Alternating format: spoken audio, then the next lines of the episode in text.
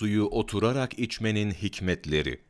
İki cihan saadeti, ancak kendisine uymakla temin edilebilen Nebi sallallahu aleyhi ve sellem Efendimiz, ayakta su içmemek konusunda bizleri 1400 sene önce uyarmışlar, suyu oturarak besmele çekip, su bardağı sağ ele alınarak içmeyi tavsiye etmişlerdir.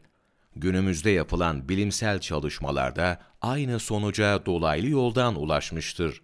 İnsan midesinin ayakta ve oturur vaziyetteki pozisyonu farklıdır. Ayakta duran bir insan eğer sıvı gıda içerse doğrudan doğruya 12 parmak bağırsağına geçer. Midenin küçük eğriliğine uyan kısmında Voldeyer'in mide caddesi denen bir oluk bulunur.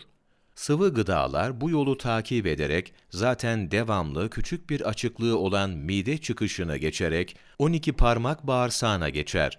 Eğer insan sıvı gıdayı oturarak içerse bunlar önce midede birikir, asitle karışarak mikropları ölür ve sonra 12 parmak bağırsağına geçer. Bu durumda oturarak su içme usulüne uymakla insan kolera da dahil birçok insan hastalıklarından korunmuş olur. Rastgele yerde meşrubatı alıp ayakta içenler bu tehlikeye daha fazla maruz kalırlar. Enes'in radıyallahu an rivayetine göre Resul Ekrem sallallahu aleyhi ve sellem bir kimsenin ayakta su içmesini yasaklamıştır.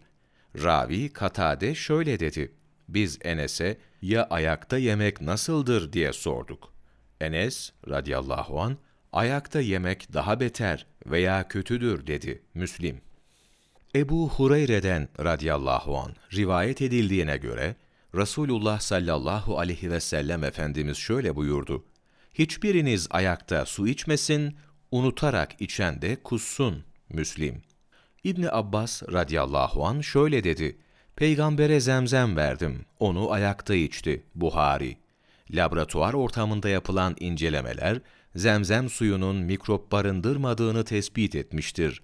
Doktor Hamit İspiroğlu, uzunhayat.com, 22 Ekim Mevlana takvimi